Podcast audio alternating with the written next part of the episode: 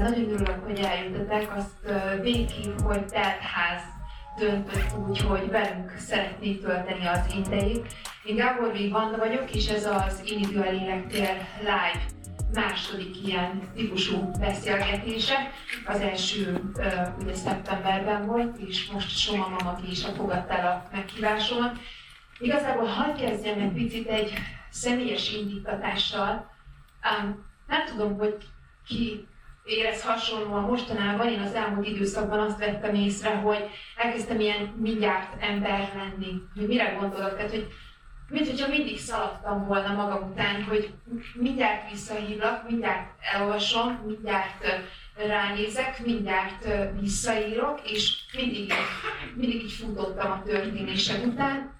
Ez azért nem olyan jó érzés, mert az ember azt gondolja, hogy valamit nem csinál elég jól, vagy hogy akkor én nem vagyok elég jó. Tehát, hogy mindig van egy pici bűntudat az emberben, hogy, hogy akkor az időmenedzsment nem jól működik, vagy, vagy én nem vagyok elég jó, vagy túl sokat vállalok.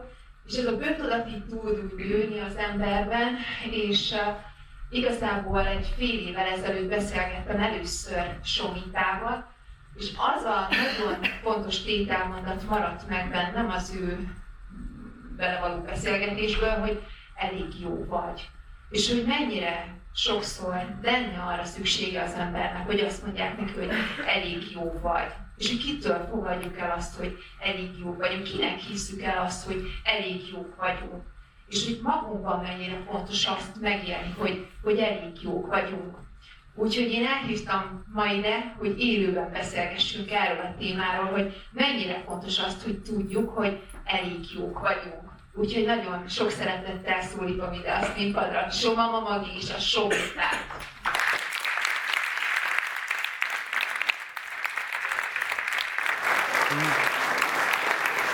Köszönöm. Okay.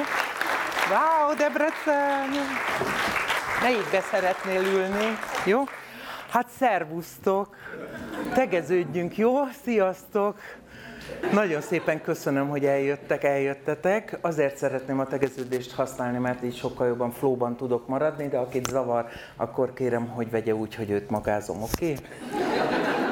Hát nagyon vártam ezt a találkozást, mert hogy biztos sokan tudjátok, én debreceni születésű vagyok, nullától kettőig. Voltam itt, aztán apukám agrármérnökként Hajdúnánáson kapott munkát, szolgálati lakást, és akkor tizennyolc évesen visszajöttem a vágyott nagyvárosba, és nagyon kalandos utam volt az a két év, az hú, hú, akkor még vadkanca voltam. Most már a klimaxhoz leszelídített, meg hát nyilván rengeteg belső munka is, és hát harminchat éve költöztem el innen, és picikét nekem ez a történet olyan, mint a Dürrenmattnak a darabja, a, az Öreg Hölgy látogatása, ahol hát tulajdonképpen sokat bántották, megvetették az öreg hölgyet, és amikor visszatér már sikeresen, akkor pedig nagyon sokan szeretik. És mindamellett, hogy nagyon sok szeretetet kaptam, azért a rendszerváltás előtt nehezen tolerálták az emberek a másságot, de minden értünk való. De tényleg. Úgy minden értünk való. Egyébként ugye majd fogunk beszélgetni a, a Soma új könyvéről, a Szakrális új nőről, amiben nagyon fontos üzenetek vannak benne, de úgy értünk való. Az igazság, hogy bennem megragadt szintén egy olyan mondat, amikor azt mondta, hogy tulajdonképpen ő fiatal korában hatvannégy darab testi hibát számolt össze magán, és én gondolkodtam rá, hogy hatvannégy testi, akkor mi, mi az, amit szerettél magadban? Hogy volt egyáltalán olyan dolog, ami, ami, ö, amit el tudtál magadban fogadni, és hogyha az ember jól megnézi úgy már most saját magát, hogy egy picit úgy globálisan tudja már szemlélni a dolgokat, akkor mi az, amit mondjuk hálás vagy ezekből a dolgokból? Még verset is írtam róla, egyébként ez tizenhat éves koromban történt, amikor egyszerűen azt mondtam, mert van bennem egy ilyen, aki pszichológiát tanult, tudja mit jelent, anális karakter, tehát egy ilyen gyűjtögető, összegző, meg ezt a személyiségrésztemet úgy is hívom, hogy Klárika, Klárissa ékesen pontos, aki szereti így megszámolni, a végére járni, tudatos szintre hozni, hogy akkor nézzük meg, hogy mit cseszegetek én folyamatosan magamon. És a hatvannégy az valóban úgy jött ki, hogy a, a szeplők, amikvel tele van a bal lábam, na most ez túl indiszkrét, túl, túl sok infó volt, mindegy, azt nem egyenként, hanem az egy. Az egyedüli, amit magamon akkor teljes mértékben külsőben elfogadtam, az az elképesztően gyönyörű húsz centis bokám. Sajnos nem látják a hátul ülők.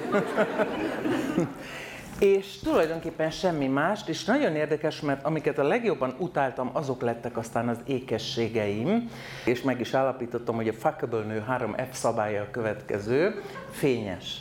Tehát, hogyha smirklis a bőr, akkor akármilyen gusztusos valaki, tehát, hogy, hogy kell, hogy egy bársonyos bőr, mert az azt jelenti, hogy akkor tele vagy élettel, vízzel, vitalitással. Fényes, formás, az lehet picike csöpke, kis negyven kilós, lehet nagy száz kilós is akár, de formák legyenek, nem mint egy tömb vaj. Fényes, formás és feszes. Fényes, formás, feszes, a férfinak kellemetes, úgyhogy mindaz, amit tényleg nagyon nem szerettem magamon, az valahogy rájöttem, hogy mégiscsak én vagyok, és... És ez az egy van ebből. Meg aki ebbe belemegy és elkezdi, vége láthatatlan folyamatnak teszi ki magát, és elfolyatja az energiáit hülyeségre. Mert nem attól leszel se békésebb, se boldogabb, se elégedettebb, se sugárzóbb, se sikeresebb, se szeretetre valóbb, mert nem tudom mekkora szádorrod, de nagyon sokan elhiszik, és nagyon sokan úgy vágnak ebbe bele, hogy tulajdonképpen nem a lelküket kezdik el gyógyítani, azt az egykori sérült gyermeket, aki, aki nem lett jól lakatva feltétel nélküli szeretettel, mert azért nagyon ez a dolgok gyökere, hanem kívülről akarják megoldani. De hogy mennyire fontos az egyébként, hogy feltétel nélküli szeretet önmagunk irányába, önmagunk felől. Már hogy ez az alapja minden, erről írsz a könyvedben is. Hát jó, hát ez egy folyamat. Ez folyamat, és nagyon jól tudjuk, hogy ez nem, nem fog tudatos szinten menni, hogy akkor eldöntöm, hogy na, holnaptól én feltétlenül akkor szeretem magam. Hát, ha ez így működne, akkor kérem szépen mindenki vékony lenne, kielégült, gazdag, sikeres és egészséges. Mert hát ki az, aki direkt szántszándékkal, nem tudom, dagadt, beteg, lúzer, önutáló akar lenni. De hát ez csak a jéghegy csúcsa, és nagyon elgondolkodtató, hogy milyen izgalmas az, hogy a lottónyerteseknek utánkövetés után a kilencvenöt százalékáról kiderül, hogy ugyanolyan vagy rosszabb anyagi helyzetbe kerül, mert ott mélyen belül az a minta nincs meg, hogy megengedje magának a bőséget. Úgyhogy, úgyhogy le kell ásni szépen mélyre, de hát elképesztően izgi. Belegondoltatok már abba, hogy mi vagyunk az első generáció, akiknek ennyi önismereti, ennyi öngyógyító módszer adatik meg. Tehát ugye én egy X generációs vagyok, az anyukám a negyvenegyes születésű, egy babyboomos, ott még tulajdonképpen... Hát volt a, a nagyon szűk rétegnek a, a pszichoanalízis, de az egy nagyon-nagyon-nagyon szűk réteg volt, aki belement gyógyításba, vagy pedig hát mindig voltak mondjuk úgy, hogy jósnők, vajákosok, akik varázslónők, papnők, akik valamennyit segítettek az önismeretben, de az, ami most van, ez a mennyiségű módszer, ugye ki is raktam az öngyógyító könyvem, mert én fanatikusan, húsz, hát azóta már több év eltelt, ez húsz évnek a mániákus öngyógyító módszer keresése, gyűjtése, És, és hát mentem be egyre mélyebbre, és jöttem rá, hogy jaj, itt rétegek vannak, hogy, hogy van, ami a, a saját személyes életemben van, van, amit már a nagyanyámtól, nagyapámtól hozok. Ugye nagyon népszerű most már a transzgenerációs traumákkal foglalkozni, Elképesztő, ha belegondoltuk, hogy mit, melyik könyvet vették meg tavaly a legtöbben a magyar könyvpiacon. Így van. Az Örökölt sors, Orvos Tóth Némi könyve, ami egy transzgenerációs témájú könyv. És hogy eljutott oda a kollektív, hogy, hogy, hogy itt az idő, hogy most van a most, hogy ja, ez egy ismétlődő mintázat, én valójában a nagyanyám vagy a nagyapám nyomorát, hibáját, szégyenét, fájdalmát, traumáját görgetem magam előtt.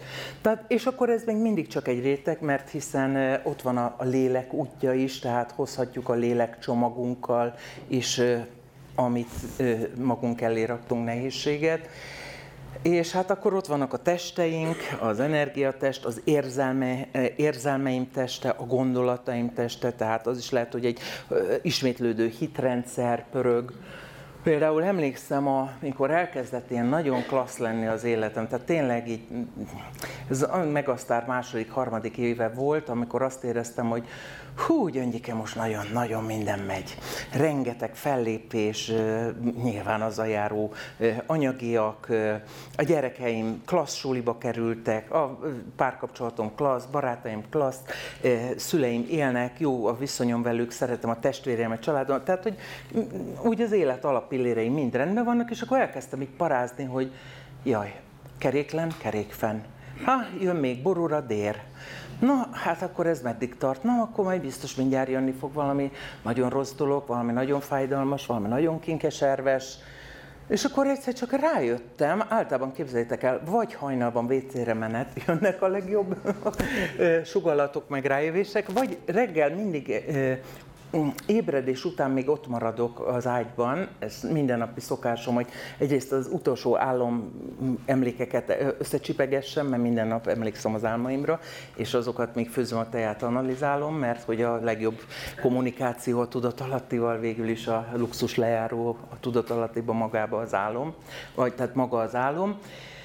És és hát ezáltal egy állandó önvizsgálatnak teszem ki magam, amely egy nagyon, nagyon izgalmas kaland. Tehát rájöttem arra, hogy tehát ez csak egy gondolat, Gyöngyike, ez csak egy gondolat, amit nagyon sokáig és nagyon sokan mondogattak. De rájöttem, hogy én annyira elhittem ezt a kerékfenn, keréklen, jön még borúra dér hitrendszert, hogy nem tudok csak úgy kiugrani belőle, attól, mert rájöttem. És akkor rá, azt mondtam, hogy jó, akkor legyen nehézség, fájdalom, trauma, de ne az enyém. És akkor kezdtem el az Ószt hétesi mélyszegénységben élő Bromatelepre lejárni. Majdnem tíz évig ott volt saját ilyen hímző asszonyköröm is, meg a Csömöri Testi Értelmi Fogyatékos Intézetben jótékonykodni, ahova mind a mai napig járok, illetve azóta már van egy Segítek egy családot.hu oldalam is. Tehát elkezdtem másokkal együtt érezni, és azt mondtam, hogy na jó, akkor az én hitrendszerem az, hogy akkor ezt kiváltom ezzel. Legyen nehézség, legyen, mert egyébként az se jó, ha az ember mondjuk úgy elszáll, és nem néz szembe az élet árnyoldalaival, de, de nem kell, hogy, hogy, hogy ezt már én éljem meg, mert köszönöm, én kaptam eleget. Hát nem vagyok naív. Sok sötét történetem van. Most uh, úgy érzem magam, mint a néptelen alkoholista klubjában, hogy felállok. Spitzer Jönnyi vagyok, gyónok, uh, testvéreim. Szóval mindenkinek van, uh, de hát uh, nekem az egyik célom, hogy szégyentelenné váljak. Mert uh, tudjátok miért? Mert uh, szerintem, amikor eljutunk oda, hogy tényleg már semmit nem szégyeltünk, amit tettünk, teszünk, gondoltunk, gondolunk, éreztünk, érzünk, akkor az azt jelenti, hogy tökéletesen felkészültünk a halálra. Mert a, a, a tudatos meghalás, az nyilván, hogy az új ember és a tudatos embernek egy nagyon-nagyon fontos dolog, nem lehet méltatlanul belemenni az életünk hát egyik legnagyobb kalandjába, és hát az egyik felkészülés erre az, hogy szembenézek mindennel, amit tettem, és saját magamnak meg tudjak bocsátani, nyilván ez a legnehezebb. De a szégyentelenség az eljuttat oda, hogy akkor, ja, akkor már megértem ezt a lányt, aki jó sok marhaságot csinált, mert arra volt képes. Nyilván vissza arra a pontra, hogy ja. Azt mondtad, hogy belőle csak egy van, és hogy ez, ez is benne van a könyvben, hogy mennyire nem éri meg tulajdonképpen egymáshoz hasonlítgatni magunkat, és mennyire csapda helyzetet tud ez is eredményezni. Mondok egy hasonlatot rá. Megyünk ki az erdőbe. Sétálunk, sétálunk. Nézd már azt az akácfát, de kis nyomorék. Na, az a tölgy, az valami. Cserje, hát ennek meg mi értelme, amikor ott az a gyönyörű nyárfa. Ugyanezt csináljuk egy, egy, egymással, tehát hogy te, valójában egy teljes, az, ez a legnagyobb illúziók egyike a világban, hogy mi, akik, ugye nincs két egyforma új lenyomat, nincs két egyforma lelki mintázat, elkezdjük hasonlítgatni, hogy nem ilyennek kell lennie ennek az új lenyomatnak, ennek a mintázatnak neked, hanem nem tudom milyennek. Nagyon tanulságos ebből a szempontból a Brownie Ver nevű ö, hospiszos nővérkének a könyve, aki harminc éven át, mint hospiszos, a halál kapujában állókkal foglalkozott, ez volt ugye a foglalkozása, és elkezdte egy naplóba írni, hogy, hogy mit, mik a legfőbb gondolatai azoknak, akiknek már, akik tudják, hogy visszafordíthatatlan betegségük van, és már itt ez az utolsó etap. És azt mondta, hogy azt írta a könyvében, hogy az első és legjellemzőbb, hogy azt mondják, hogy mennyire bánom, hogy elment az életem azzal, hogy mindig meg akartam valakinek felelni. Hogy elment az egész, hogy nem mertem magam szabadjára engedni. Nem mertem szabad lenni, mert mindig valakinek meg akartam felelni. És, és akkor vége. Elmegy erre egy élet, hogy, hogy soha nem mertünk kinyújtózni a saját egyediségünkben, még akkor is, hogyha az rakoncátlan, valakinek úgyse fog tetszeni. Erre szoktam mondani, hogy Jézus se jött be mindenkinek, hát akkor én mit akarjak.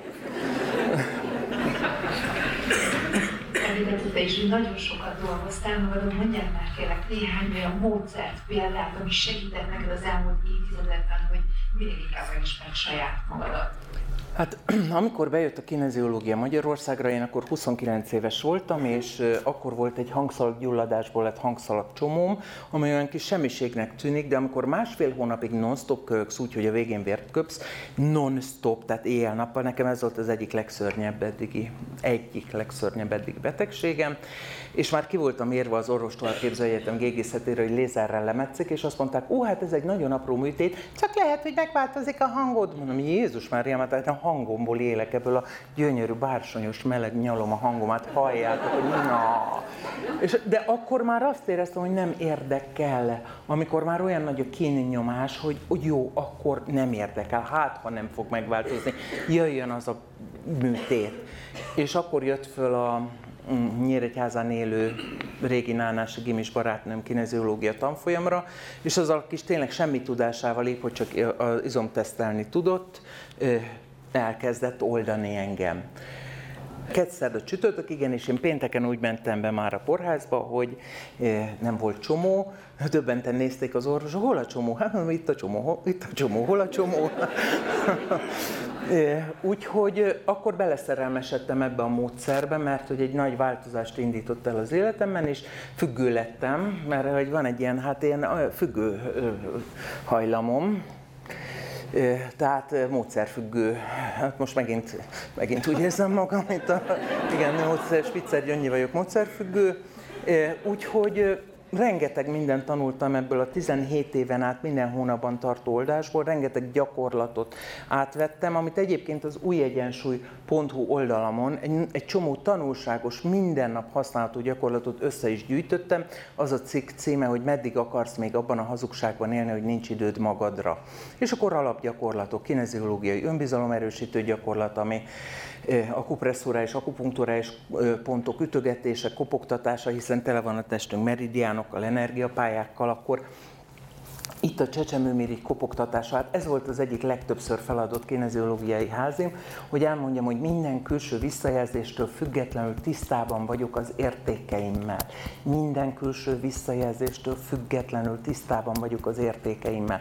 Hát ezt biztos, hogy több mint ezerszer megcsináltam. De az aurám tisztítását, hát az, azt olyan, mint a fogmosás, tehát az, az többször, amikor emberek közé megyek, meg feszültem, helyre megyek, hát azonnal pucolom ki az energiamezőmet. Homloktarkófogás, amilyen egyszerű, olyan nagyszerű, azonnal oldja a stresszt. De hát több mint száz családállítást láttam, és hát most már azt kell, hogy mondjam, hogy negyvenkét éves korom óta, tehát tizennégy éve jogázom, kilenc éve minden nap, és hát vannak mantráim, majd egyet megtanítok, együtt énekeljük, a tengely mantrát, amikor forogsz, mint az, nem tudom, öt tibeti joga gyakorlatot csinálja valamelyik, ötöt többen bólogattok. Egyszerű, nagyszerű, fent van a YouTube-on, beütött, hogy öt tibeti. Minden energia központot harmonizál. Az, ha eljutunk a huszonegyes szériához is negyed óra, és akkor az első legfontosabb gyakorlat mi, hogy forgok a tengelyem körül, mert hogy ott van bennem a tartóoszlop, mert hogy már, el, és most már tényleg láthatjuk, hogy nem kereshetjük kívülről a biztonságot. Nincs. Erről szól ez az egész kor, amiben vagyunk, hogy ha vagy van belül egy biztonság, amit mi, mi, mi a biztonság alapja, hogy kapcsolódom az anyaföldhöz, aki egy élő lény, tudjuk, hogy megemelkedett a Schumann frekvencia, tehát gyorsabban ver a szíve, begyorsult az idő, gyorsabban is forog már a föld, tehát egy nagyon ö, intenzív időgyorsulásban vagyunk, úgy is mondhatnám mérföldes csizmák időszakában. És illetve kapcsolódok a forrásomhoz, a, a saját lelkemhez, és fejlesztem az intuíciómat. Erre is vannak könyvek, ajánlok is egyet, szeretek nem csak tanácsot, hanem kalácsot is adni. Kurt Tepperwein, szuperintuíció. És akkor gyakorlatok során, hogy tudok kapcsolódni a saját kis hangomhoz, mert ő tudja, hogy nekem mi kell, és csak ő tudja. És ha én nem jutok el oda, hogy én meghalljam, hogy mit mondott belül az a hangocska, akkor egész életben valakitől függeni fogok, hogy jaj, majd az anyám, az apám, a, nem tudom, az asztrológusom, a férjem, a, nem tudom, a nagyon bölcs kártyavető, vagy akárki majd megmondja nekem, hogy nekem mi kell. Tehát nem, nem, én ott van a kérdése, a válasz, úgyhogy, úgyhogy szépen megtanultam kapcsolatba lépni ezzel a kis hanggal, aki folyamatosan súg, tehát én már minden munkámat tizen éve csak azt csinálom, amit, ami a belső hangra jön. Ha csak minden nap öt percet magával tölt az ember, ha csak egy számadást végez minden este, hogy milyen volt a napom, kiket bántottam meg, hogy, hogy kommunikáltam, tényleg azt mondtam, amit szerettem volna. Tényleg egyben volt az, hogy amit érzek, mondok, gondolok, teszek, az ugyanaz. Vajon hol hasadt meg, vajon, vajon hol csúszott ez? Hol, hogyha minden este, amikor az, amíg a munka után is csak egy kört sétálsz a ház körül, hogy egy kicsit keringjen a vér, meg, meg legyen az egészségügyi séta is, és az ember így magával csendben így elbeszélget, már az egy csodálatos dolog. De hát azt látom, hogy nagyon sokan menekülnek a csendtől, és nem tudják azt, hogy az unalmon túl van egy nagyon izgi világ, ahol tulajdonképpen időtlenség van. Az én spirituális felébredésem huszonkilenc évesen volt a Budakalászon, ahol lakom, ott a bányató szélén, amiután ezt a hangszakcsomó leoldódott, életemben először én a hiperpörgős, ikrek, mérleg, aszcennens, csupa levegőjegy, megigényeltem, hogy egyedül legyek magammal, és amíg a gyerekeim, amíg a gyerekeim az óvodában voltak, én egész nap a vizet néztem, és itt azért meg kell, hogy jegyezzem, hogy egy olyan csodálatos férjem van, aki az öt hónap alatt egyetlen egyszer sem csesztetett azzal, hogy Mazsola, ha már nem dolgozol, mert abban az időben semmi munkám nem volt. Legalább egy kis vacsorát rittyents már nekünk, vagy nem tudom, porszívózz ki, vagy valamit csináljál. Tehát, hogy konkrétan semmit. Tehát én elvittem a gyerekeket az óviba, lebringáztam a tóhoz, és egész nap a vizet néztem, sőt, egy idő után azt mondtam, hogy Gyuri, muszáj látnom a naplementét is.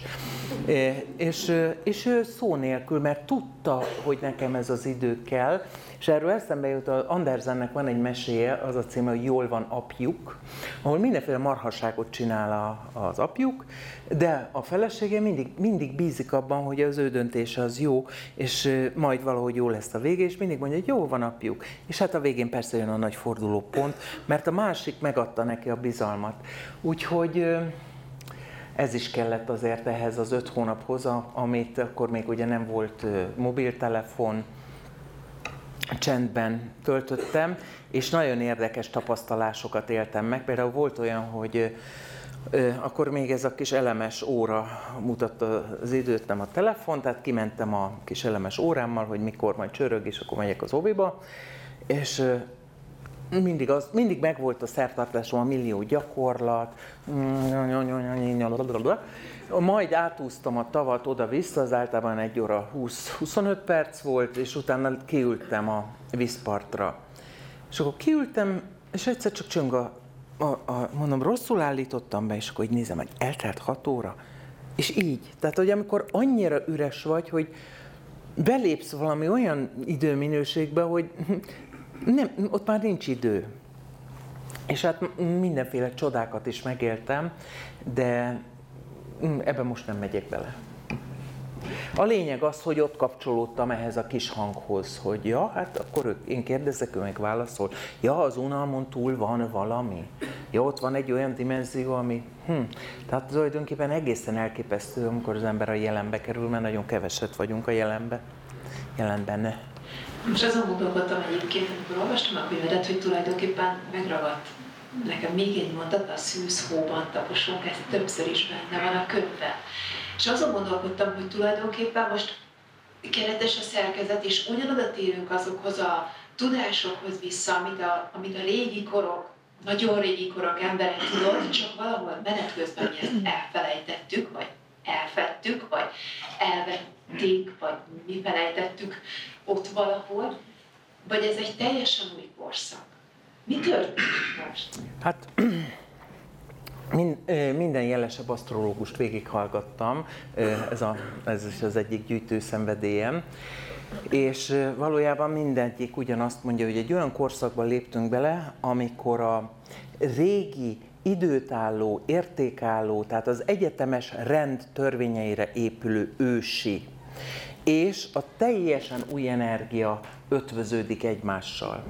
De itt tényleg fontos megjegyezni, hogy az egyetemes rend törvényeire épülő, tehát valódi törvényekre épülő, például az egyensúly törvényét mostanában egyre többen kezdik el tisztelni.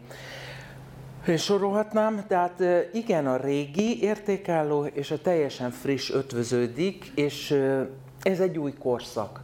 És amikor emlékeztek, kétezer-tizenkettőben az egész világ buzgott, lobogott, hogy na, véget ért az ötödik napkorszak a maják naptára szerint, és jön a világ vége. Valóban egy világ vége jött, csak annyira beleszakadtunk, belesüppettünk az anyagba, hogy azt gondoltuk, hogy, hogy ez hirtelen és csak anyagi szinten történik valójában. Nagyon sok más kultúra is, antropozófia, meg más kultúrák is így gondolták ezt, csak annak is sárkorszaknak nevezte, vaskorszaknak, ugye a maják napkorszaknak. De mindnek ugyanaz volt a lényeg, hogy elértünk az anyagba süppettség legaljára, tehát soha az emberiség nem volt ennyire elszellemtelenedve, ennyire távol a, a szellemitől, és ennyire csak az anyag szintjén létezve. Mert a régi ember igenis tudta, hogy, hogy a fáknak lelke van, sőt már a kőzetben is lélek van, hogy, hogy vannak tündék, és igen, vannak manók, és vannak láthatatlan síkok, és láthatatlan világok, sőt, tovább megyek, minden, ami itt ebben a szemmel látható három dé-nek nevezett illúzióban van, az már csak egy lecsapódása a más síkokon létrejött és le, meglevő dolgoknak.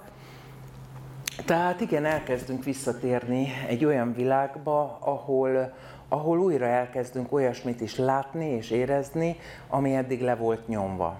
Hát ugye most maradjunk akkor a mi saját kultúránknál, azért a kommunizmus azért az nagyon nyomta ugye a materializmust, és igazából a nagyon-nagyon szigorú bigott vallások is már a, a eretnekség kategóriájába soroltak olyan ö, ősi ezoterikus tudásokat, amik már évezredek óta ott voltak. Régen az ezotéria szó azt jelentett, hogy belső kör, tehát azt jelenti, hogy ezek a tudások már megvoltak ö, több ezer éve, csak ö, nem engedték oda a népet hozzá. Mert veszélyes volt, hogy, hogy a nép individualizálódjon, a saját öntudatára ébredjen, intuitív legyen, meg még kreatív is. Hoppó, hát akkor majd nem fogjuk tudni úgy irányítani. De most nyílik az olló, mert nem egyfele halad az emberiség, tehát itt most nagyon sok szempontból sorolhatnám, hogy hogyan nyílik egyre jobban ez az olló, és, és válik el a régi ember az új embertől, de akik tudnak és mernek ébredni, biztos vagyok benne, hogy megtapasztaltam sok-sok csodát, hogy a alacsony frekvencián a pánik és a félelem, és magas frekvencián pedig a csodák ideje jön el. Van köztetek valaki, aki olvasott Castanedát? Ő egy antropológus, aki a hatvanas években megkereste az utolsó generációs mexikói sámánok egyikét, és arra volt kíváncsi, hogy mivel utaztatják magukat a sámánok. Hát azt, hogy Móriczka elképzelő, hogy ja, majd a sámán interjút ad a, a antropológusnak, hát az már olyan szinten van, hogy nem, nincs ego. Szóval nagyon sok könyv, tizennégy könyve jelent meg az Édesvíz kiadó által a Castanedának, és én hát egy nagy Castaneda fan vagyok, meg én nagyon be vagyok kötve Mexikóba, innen a Somita is, ez a mexikói nevem.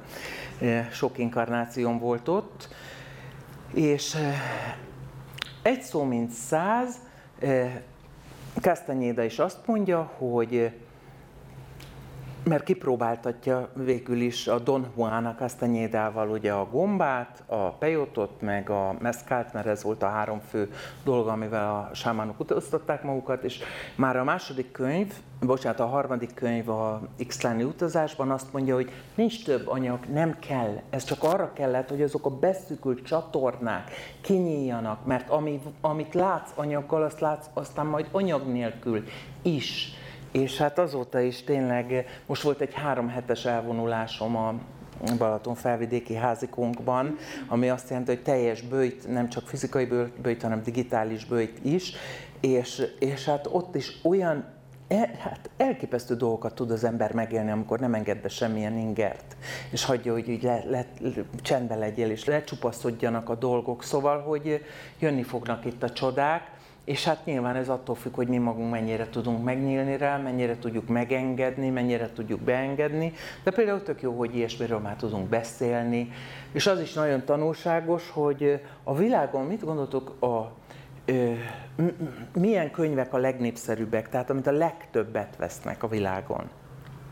Mesekönyvek, szakácskönyvek és spirituális, pszichológiai, önismereti, ö, ezoterikus könyvek, tehát dobogós helyen vannak. Tehát olyan éhség van már rá, hogy kiderítsem, hogy ki vagyok, mi vagyok, miért vagyok itt, mi, mi, honnan jön az én lelkem, mi az, hogy lélek, hogy tudom a saját életemet élni, mi lesz majd a halál után, és egyéb más kérdések nagyon izgatják az embereket.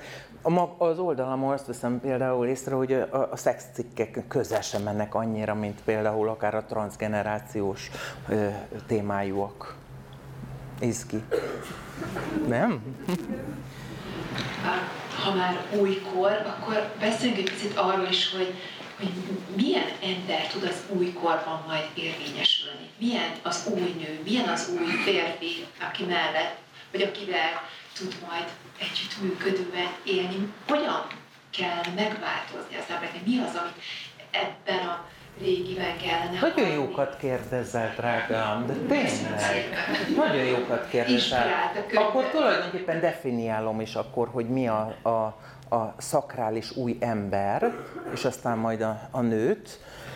A, a szakrális új ember, és akkor megint visszamegyünk a tengelyhez, a saját tengelyében, középpontjában él, hogy a szerepeit integrálva napról napra egyre inkább a saját életét élje. Még egyszer elmondom, tehát a, a, a szakrális új ember a saját tengelyében él, a saját középpontjában, hogy az előtte kinyíló szerepeket integráltan a szívéből élve napról napra egyre inkább a saját életét élje. És itt megint mindig visszahozom ezt a szívet, mert hogyha majd megnézitek a borítót, akkor itt a ragyog az a kis középpont a szívben, ugyanis ez lesz a, a választóvíz. Az a, az új ember, aki válik el attól, aki, aki anyagmanipuláltságban és félelemben ragad, az, az muszáj, hogy elkezdjen magához, vagyis hát nem muszáj, attól lesz új ember, hogy magához kapcsolódik, és elkezd merni, nyitni és szeretni. Ehhez képest azt látom, hogy nagyon sokan zárulnak be. a félelemtől. De, de az új ember, ha mer kapcsolódni, akkor egyre több kis közösség fog épülni. Tehát a jövő az egészen biztos, hogy az egymást támogató kicsi közösségeké. És hát erre már nagyon sok kezdeményezés van. Gönci Gábor, Isten nyugosztalja, ő elkezdte a Magfalvát csinálni. És hát azt látom, ott van egy csomó, hát ilyen hippis barátom, akik ott Zebegény, Kismaros, Nagymaros környékén vannak, hogy, hogy kisebb kommunákba ö, csoportosulnak, ö, egyre többen mennek arra rá, hogy igen, önfenntartó, biokertészkedő, a földet egymást nem kizsákmányoló, szerényebb, és by the way, boldogabb és békésebb élet. Az, hogy vidékre milyen menekülés özön ö, történt, azt ti is látjátok, hogy, hogy, hogy a nagyvárosokból, ugye én Budapest mellett lakom ö, Budakalászon, de hát látom, a Balaton-felvidéken hát belakták az egész hegyet, tehát még ezelőtt, nem tudom, öt-hat évvel minden ötödik-hatodik ház eladó volt. És elkezdenek ráállni arra, hogy igen, termelnek, csereberélnek, kapcsolódnak, nyitnak, bíznak a másikban. És, és szerintem, ami még ennél is több lesz, amikor már manifestálni tudunk. Tehát a szellemiből anyagit csinálni, mert ez lesz a jövő. És milyen az új nő, és milyen az új férfi? Na, az új nőhöz még hozzáteszem az előbb elmondotthoz a méh tudatosságot, vagy mély tudatosságot,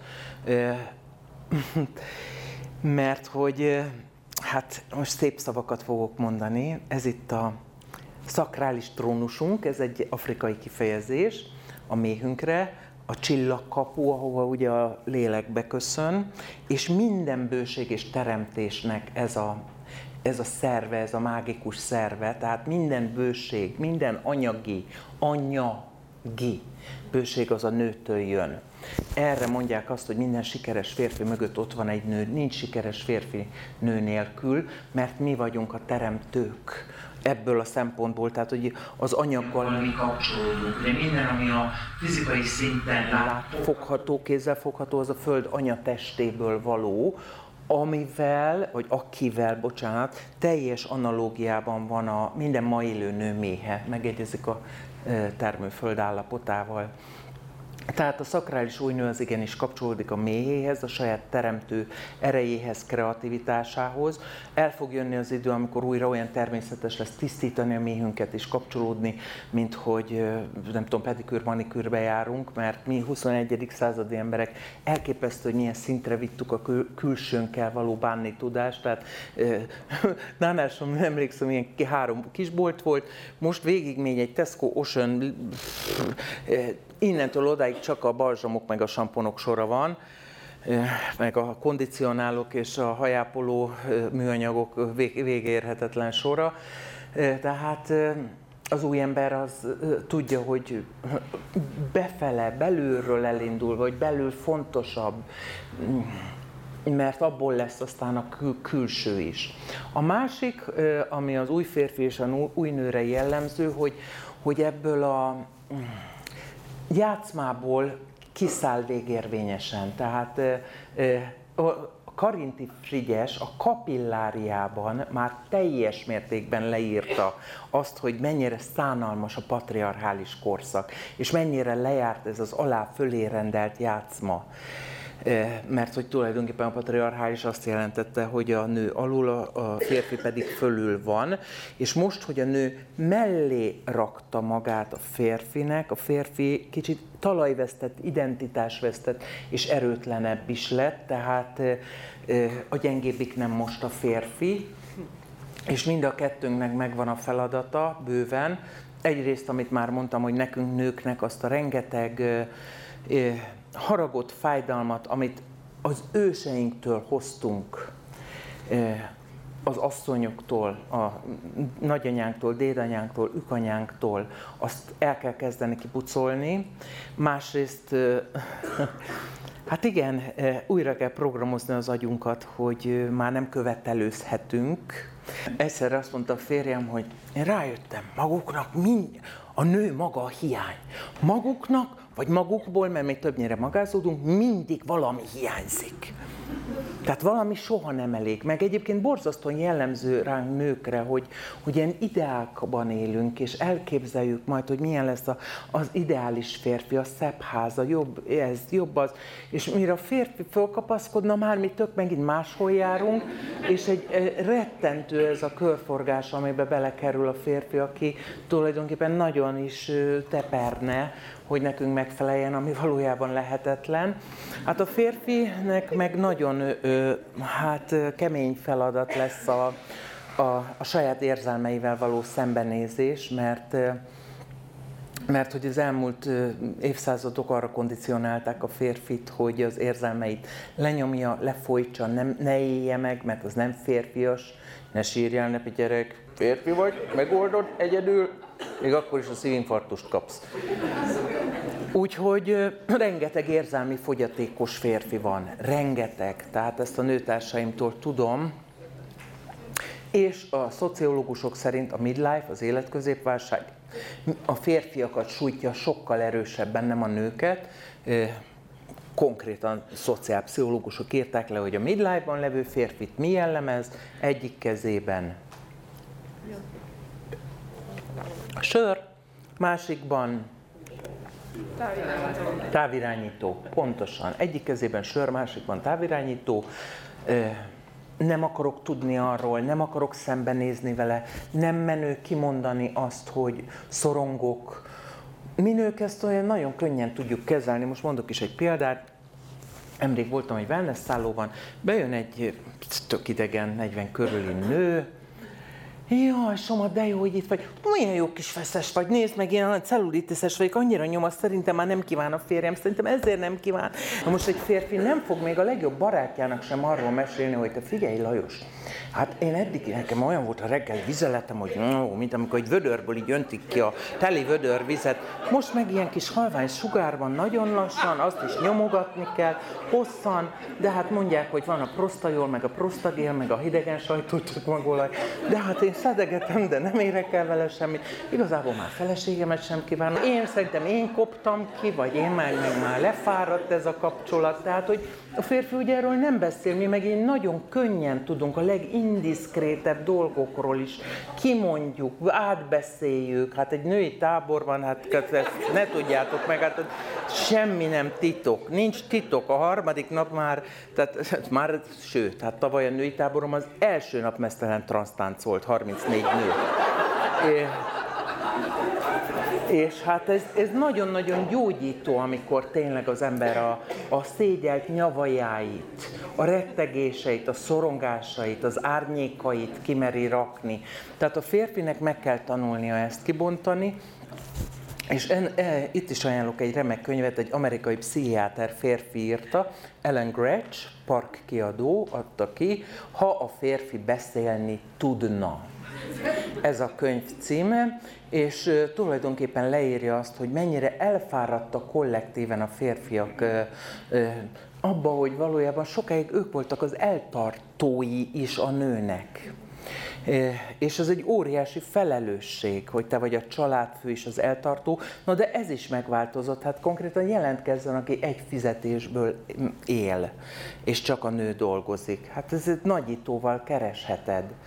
Egyrészt azért, mert már egy fizetésből szinte meg se tud élni egy család, másrészt, mert a mai nő önmegvalósító munkára vágyik. Tehát nem szeretne, nagyon kevés az a nő, aki kifejezetten arra appellál, hogy háztartásbeliként otthon ö, maradjon egy életen át, bentlakásos családi cselédként, ö, hanem törnek föl a nők, mint a gejzír. Hát a, a, jelenleg az egyetemen, főiskolán továbbtanulók, ez tíz éves, tíz éve meglevő statisztika, hatvannégy százalék a lány. Ami egyébként ad is egy furcsa helyzetet, mert ha belegondoltok, hogy oké, száz egyetemistából hatvannégy lány, harminchat fiú, akkor hatvannégyből harminchat, az huszonnyolc nőnek már nem jut diplomás partner. huszonnyolc, tehát aki diplomás. No de hát most már arra, arra is rájöttünk, hogy ha, ha, nem a diploma által leszel se sikeres, se boldog. Mert jelenleg a kreativitás ideje van, és ez fog el, fokozódni, mert egyre jobban a kreativitásra lesz szükség.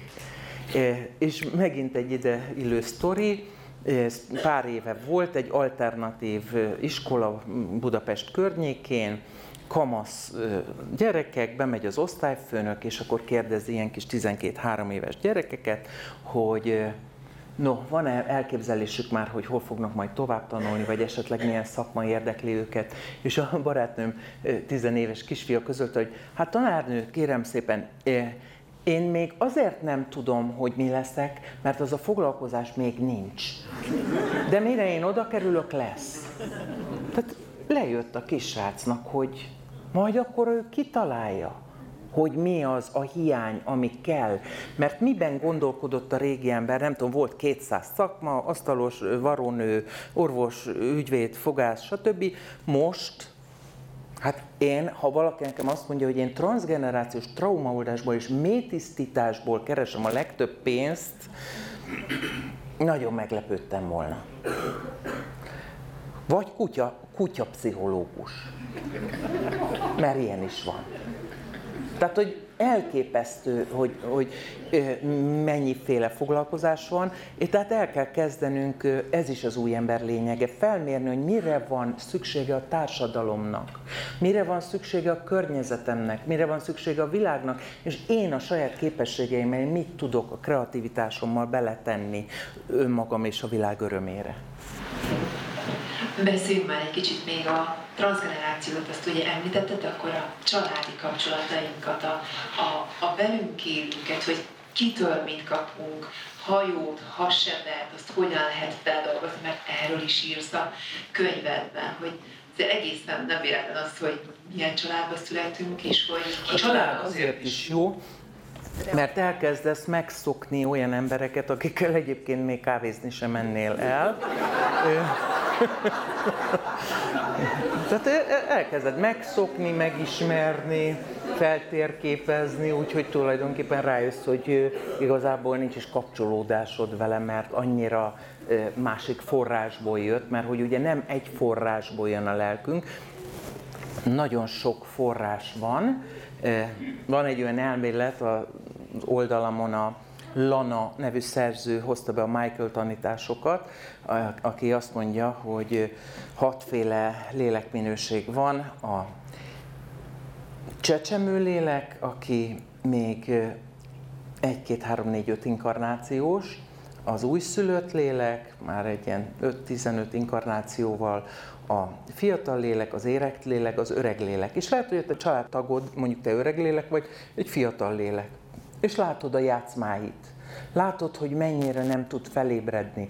Én, amikor még ilyen kezdős, piri, hiperlelkes kislány voltam, emlékszem, hogy huszonhárom-négy éve jött be Magyarországra először a testlélek analógiás könyvek, a, biztos emlékeztek, a Torvárd Detlevzen, Rüdiger Dahlke, Betegségek jelentése és jelentősége, lélek nyelve a betegség. De ez a német orvos-pszichológus szerzőpáros volt az első, akik leírták, hogy ja, övsömöröd van, nézzük csak a lelki okokat. Ja, ö, állandó visszatérő mandulagyulladásod van, rák, baleset, jobb láb. Férfi oldal, térd, biztonság, alázat, székhelye, te a szerveket, a testrészeket. És hát én annyira belelkesültem ezen, hogy hát mondom, ez csodálatos. Hát minden családtagomnak ezt adtam karácsonyra. Az apámnak, az anyámnak, a nagynénémnek, az összes testvéremnek. És ezután, ha panaszkodtak, hogy jaj, gyöngyikém, a visszerem, anyukám balláb, viszér, női oldal, haladás, haladok-e az úton, mennyire térek vissza a múltbeli problémákhoz, a nehézségekhez, mennyire tudok elengedni, mennyire a nyolcvannegyedik oldal nyisd ki. De hát aztán rájöttem, hogy ezzel csak egy dolgot értem el, hogy táv, távolítottam őket magamtól, mert jaj, hát a gyöngyike, ő a nagy megmondó. Nem elfogadó, együttérző, ő a nagy megmondó, a nagy okosító. Majd ő jó, ki okosít. Hogy ha valaki nem kész, régen azt hittem, hogy ha valaki nem kész a felébredésre, akkor is lehet egy kicsit inspirálni. De nem, nem így lehet inspirálni, most már ennél sokkal szupportívabb, elfogadóbb, talán bölcsebb is lettem. Úgyhogy már nem erőltetem ezt. Néha-néha meg-meg suhintok egy-egy ilyen gondolatot, de nem nyomasztom már vele a családomat.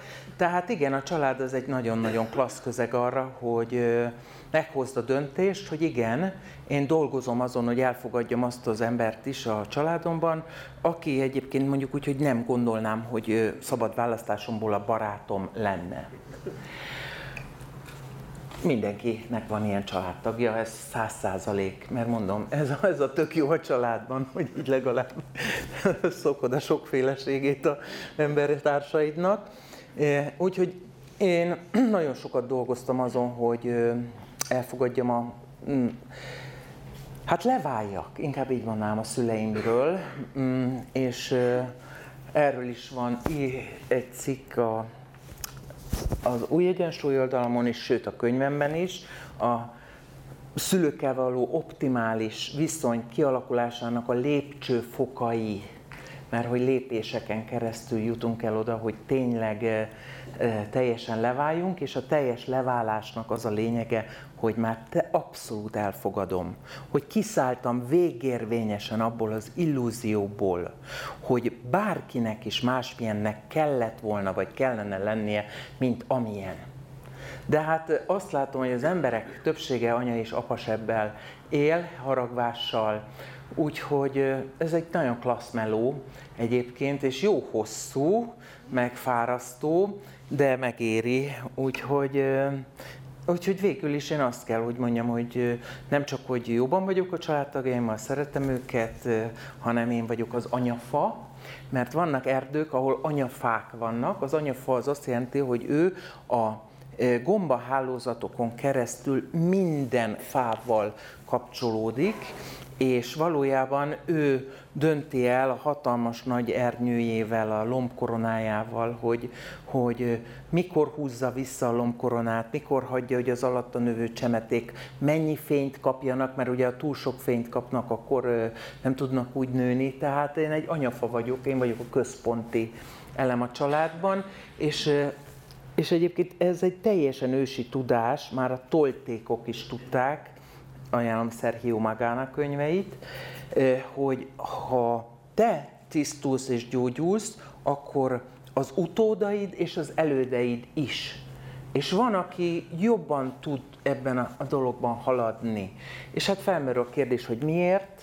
Ennek is két fő, ja, egy, az, ha egy okot akarok mondani, akkor azt mondom, sors.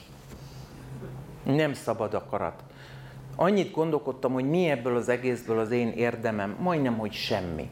Sors, de tényleg, hát sok inkarnáció, sok forrásenergia, ezt kapod. És aztán, hogy te mit teszel hozzá, hát igen, azért van szabad akarat is, mert ha nem hinnénk abban, hogy van, és csak egy előre beprogramozott kis biorobotokként választás nélkül kell leérni az életünket, hát akkor már is mehetünk az érfelmetsző szakkörre. Nem? Inkarnációról jut eszembe, hogy azért írsz a könyvedben olyan uh, élményről is, ami korábbi élethez kapcsolódik. Ébi, te nem nagyon iszol, nem adsz egy kicsit a vízedből? Én ilyen... Én napi öt liter vizet iszok, meg egyébként állítólag fél óra beszéd, nem, egy óra beszéd alatt fél liter kipárolog a nyelven keresztül, és én jó sok betűt mondok most. No, hát erről röviden. Igen, megtapasztaltam több előző életemet, több úton, módon, síkon. Az egyik, hogy voltak emlékbetöréseim, ez nagyon-nagyon érdekes, hogy belépsz egy térbe, szédülés, lehonyod a szemed, és lepörög előtted egy teljes inkarnáció. Ilyen is volt több, de olyan is volt, hogy a er té el elvitt az én huszonegyedik századom című ö, műsora kapcsán egy regressziós hipnózissal foglalkozó pszichiáterhez, aki azt mondta, hogy visszavisz hipnózissal előző életbe. És hát én meg nagyon hipnábilis és befogadó vagyok, és viszont annyira megvolt bennem a, az, hogy elképzeltem már, hogy milyen volt az előző életem, amikor én rabszolga voltam, férfi, hogy nem tudtam teljesen az előző életem elképzeléseitől elszakadni, és nagyon ügyesen elvitt a hipnózisban a, ez a pszichiáter a köztes létbe, a köztes létből még egy inkarnációba, ahol azonnal meg is szóltam csehül, és éreztem, hogy egy szikár testben vagyok, ami nagyon-nagyon más testérzet, mint a mostani, egy szilvafa alatt, és elmondtam, hogy kik a családom, Zsesztánkovics, mit esznek, foszánkát, tehát olyan dolgokat, amikről azt se tudtam, hogy létezik. És akkor ez a tévéműsor elvitt abba a faluba, Peturkába, elmentünk, tehát több napot ott töltöttünk a, a levéltárba, meg kutakodni, meg ott volt a sír, ahol a testvérem nyugodott ezernyolcszázhatvankettő, és amikor a kettest így láttam hipnózisban, tudjátok, ez a nagy hurokkal, és ugyanúgy volt a Pestisben elhunytaknak a sírja, tehát hogy ezek olyan erős élmények és bizonyítékok voltak, de hát ugyanilyen erősek voltak akár a pránanadi utaztatások, akár az álomban visszatérő ö, emlékek. És egyébként a gyerekeim meg Lázár két és fél, Hanna meg négy éves korától rendszeresen beszélt az előző életéről. Hát ma már nagyon sok kisgyerek, főleg a mostani ö, csodás kis lények. Azzal kezdtük a beszélgetést is, ennek az egész estének az a címe, hogy elég jó vagy.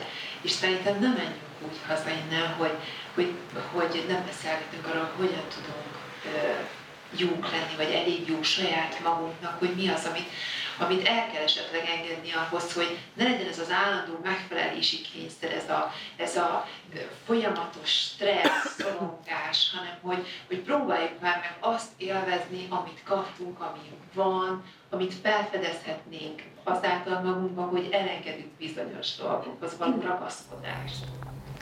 Igen.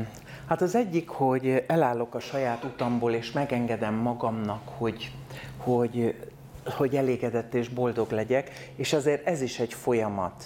Tehát én emlékszem, amikor harminchárom éves voltam, sose fejtem el ezt a pillanatot, a férjem egyszer csak elém állt, és azt mondta, hogy, hogy, hogy Gyöngyi, akár boldogok is lehetnénk.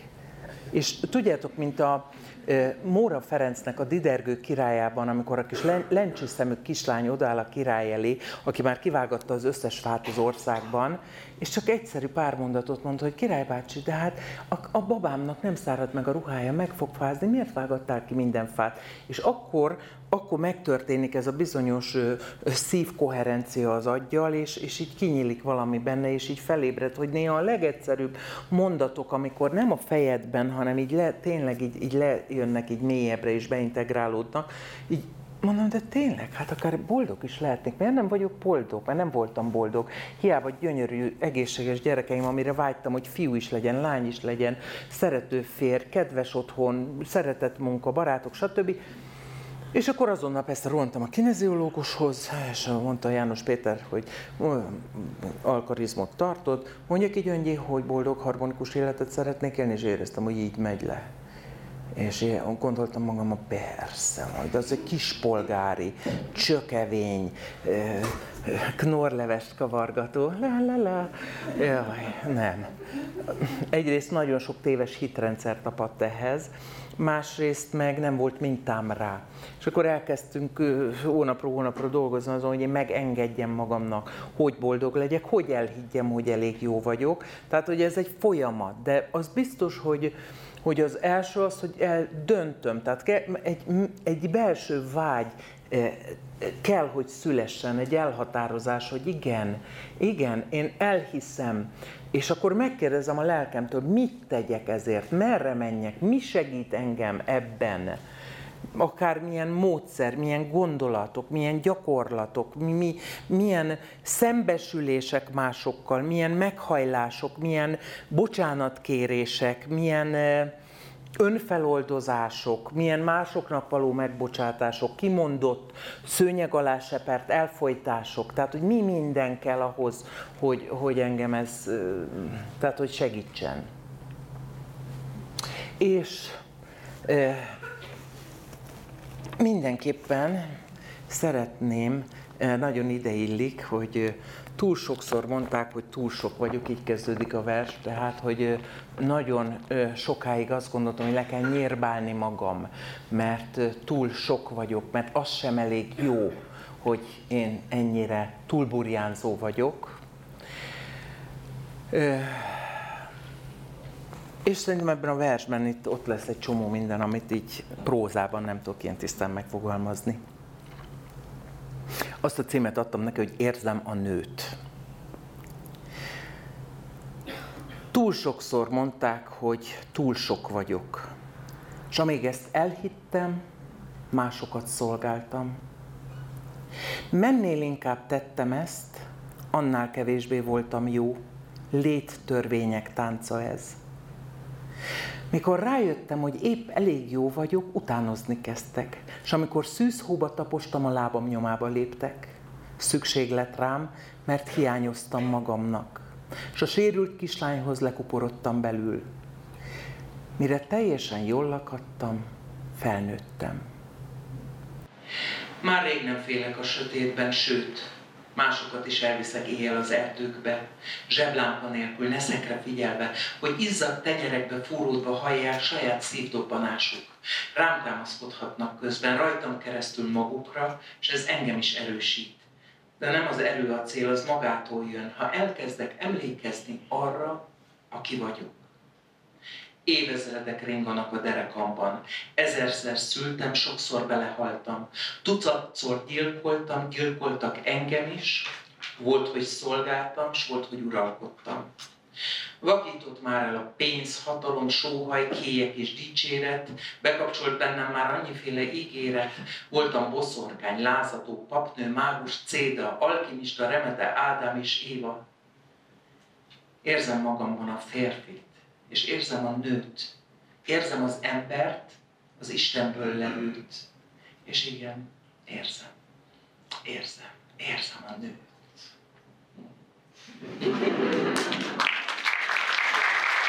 Ezeket kihagytam a könyvből, ezt tegnap előtt találtam meg. Mert annyira buzgó mócsi, én egy buzgó mócsin vagyok, azt azért hozzáfűzöm, tehát én világegyetem egy stréber voltam. És körülbelül egy éve fölkeltem reggel, és flóban megértem az előszót, mert nagyon készültem már a könyvre. És elmentettem egy dokumentumba, és akkor kigurult belőlem ez a vers. És tegnap előtt kereskedtem valamit a doksik között, és mondom, mi ez, hogy először rövidítve a Szakrális új nőről, mi ez? És kint tudtam, mondom, basszus, ez sokkal jobb, mint amit írtam, na mindegy. Elfelejtettem, úgyhogy ezt azért is akartam, mert egyrészt ide illet, másrészt, mert így akkor így élő módon adom tovább, mert hogy ilyen versikik is, meg rigmusok, meg mantrák is vannak, meg hát egy csomó gyakorlat a könyvben. Most így a beszélgetésünk végén megkérdezem, mert említettek, te is is beszéltél róla többször is a könyvben, és azért benne van, hogy, hogy nagyon sok nehézség volt, nagyon sok fájdalom volt, annyi, nagyon sok krízis volt, ami most már kincsé alakult, és ez már ott van benned, hogy mindenkinek sikerült megbocsátani. Abszolút a középpontodban vagy most? Úgy mondanám, hogy vastag boldogságban élek. Komolyan mondom, soha ennyire elégedett, teljes. Rengetegszer van olyan, hogy megyek az utcán, vagy mosogatok, teljesen közömbös dolgokat csinálok, és, és így jön egy ilyen sugallat, hogy ez az, ez már az az élet, amire vágytál. Ne álmodozz tovább. Én úgy éltem túl a debreceni éveket is, ahol most elmondom nektek, hogy mi voltam, buszellenőr, utána a ö, Biogár gyógyszergyárban betanított folyamatos hároműszak készülékkezelő fermentáló üzemben, utána Göcs Magyar gördőcsapányművek, ott már sima hároműszak, betanított esztergályos, utána Fatelepen rönktéri köböző. És úgy éltem túl egy csomó mindent, hogy folyamatosan álmodoztam, elképzeltem, hogy, hogy milyen lesz, amikor én majd híres művésznő leszek, és boldog leszek, és szép otthonom lesz, és, és válogatok a munkák között, és kreatív lehetek, és játszhatok, stb. És aztán nagyon nehéz volt erről az álmodozásról leszokni. És ehhez képest, tehát volt, amikor nem véletlen mondta harminchárom évesen a férjem, hogy akár boldogok is lehetnénk, mert én akkor mindig még építettem valamit, és nem tudtam a jelenben lenni, mert olyan sokáig voltam a jövőben, hogy nem tudtam csak úgy visszaváltani a jelenre, mert én ezzel menekültem ki, az álmodozással menekültem ki. A anyám meg az apám háborújából, mert ők egy, hát egy háborúban éltek, amíg el nem váltak. Az anyám második házassága, az is egy, na mindegy, az is egy háború volt, tehát hogy valahogy a sok nehézségből mindig elképzeltem egy ilyen jövőképet. És nehéz volt utána a jelenbe kerülni, és most már egy-két éve, három mondjuk, csipkedem magam, ez az, Gyöngyi, ez az, ez, már nincs, nem, nem, nem képzelem el. Most engem a jelen izgat a legjobban, és, és nagyon kinyíltak az érzékszerveim, tehát ennek van egyébként hátránya is, mert ilyen nagyon, tehát én füldugófüggő vagyok, mert most megint a névtelen alkohol Spitzer Jönnyi füldugófüggő. Tehát, hogy ilyen nagyon, nagyon sok mindent hallok, meg, meg szagok meg, tehát például nálam táborban senki nem lehet parfüm, tehát hiperszaglásom, hallásom, látásom az nem sajnos, az nem annyira, vagy hál' Istennek, na mindegy. Szóval sokkal jobban érzem az érzékszervekkel is a felvehető impulzusokat, amióta jelenben vagyok. Úgyhogy... Úgyhogy szeretek ennek a bögyös fürtösnek a testében lenni, és, és egy, egyben vagyok, igen. Azért itt még én egy nagyon, nagyon fontos üzenet van a könyvben, hogy mennyire nem éri meg sokat uh, siránkozni, uh, szomorkodni, uh, beleragadni valami nagyon rossz érzésbe. Azáltal talán elvágjuk magunkat attól, hogy tudjunk egy jobb életet. Igen, drágám, de olyan könnyű bármitől függeni, és a szenvedéseket is megszokjuk. És nagyon, tehát szenvedésfüggő is voltam, és nagyon sok szenvedésfüggő van, tudod, kis szarkazmussal, mindennapi szenvedésünket add meg nekünk ma, mert az biztos, stabil, fix, az enyém, visszatérő. Csak úgy, mivel identifikálom magam, ha már nem szenvedek, ha nem én vagyok a szegény én, akkor mivel azonosítom magam, akkor ki vagyok én? Ki lennék én a szenvedéseim nélkül, az összes nélkül? Ki lennék én a traumáim nélkül? Akkor mi marad? Tehát igen, ez is egy nagyon izgi folyamat, de... Az is fantasztikus, hogy ezért a világon mik a legmenőbb filmek? Harry Potter. A legtöbb könyv a Harry Potterből ment el a világon, és, és a Harry Potter sorozat, ami az egész világot, a sárgákat, a feketéket, tehát minden nációt meghódított, hogy, hogy ez is nyit már egy kaput a világra, hogy ja, vannak dementorok. Emlékeztek, hogy pár éve semmilyen könyv nem tudta leverni a vámpíros könyveket. Tehát, de vagy öt éven keresztül, mert ugye nézem, hogy hol tartanak a könyvek a sikerlistán, és hogy mondom, még mindig a vámpíros, még mindig a vámpíros. Tehát, hogy semmi, hiába bármilyen kategóriában bármit írtak, mindent taroltak a vámpíros könyvek. Mert akkor kezdett a globális ráébredni arra, hogy ja, energiavámpírok vannak. Tehát még ez a kifejezés, hogy energiavámpír tizenöt éve még egy teljesen szürreális, megfoghatatlan szó összekapcsolás lett volna. Mára Hajdúnánáson az Erzsike néni tudja, hogy ó, te az a Béla akkoran egy energiavámpírba urat fele a fajtáját. és, és a, Ez, tehát mert semmi nem az, aminek látszik, és minden mögött ott van a kollektívnek valami nagyon jellemzője. Tehát, hogy, hogy igen, a panaszkodók azok energiavámpírok. És amikor mi sajnálunk valakit, akkor folyatjuk át az energiánkat. Én azt szoktam tanítani, hogy a sajnálatot, mint a szemölcsöt ki kell égetni, vagy írtani. Tehát, hogy felejtsd el, nem sajnálunk senkit. Azért nem sajnálunk senkit, mert engem is lehúz, és őt is lehúz. Ő pillanatnyilag energiát fog nyerni a szegény én játszmájával, pillanatnyilag, de hosszú távon meg így darálja be magát a, a, a, a mélységbe.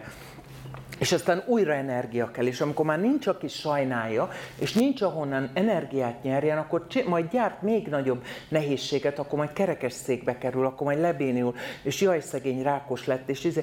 Jó, hát megyünk, jövünk, megyünk, meghalunk. Tehát az új ember át fogja értelmezni a halált is. Tehát, hogy nem lesz majd egy ennyire sötét, félelmetes mumus, hanem... És itt megint hadd ajánljak, egy nagyon izgalmas könyvtrilógia, egy amerikai pszichiáter írta, doktor Michael Newton, Lelkünk útjai.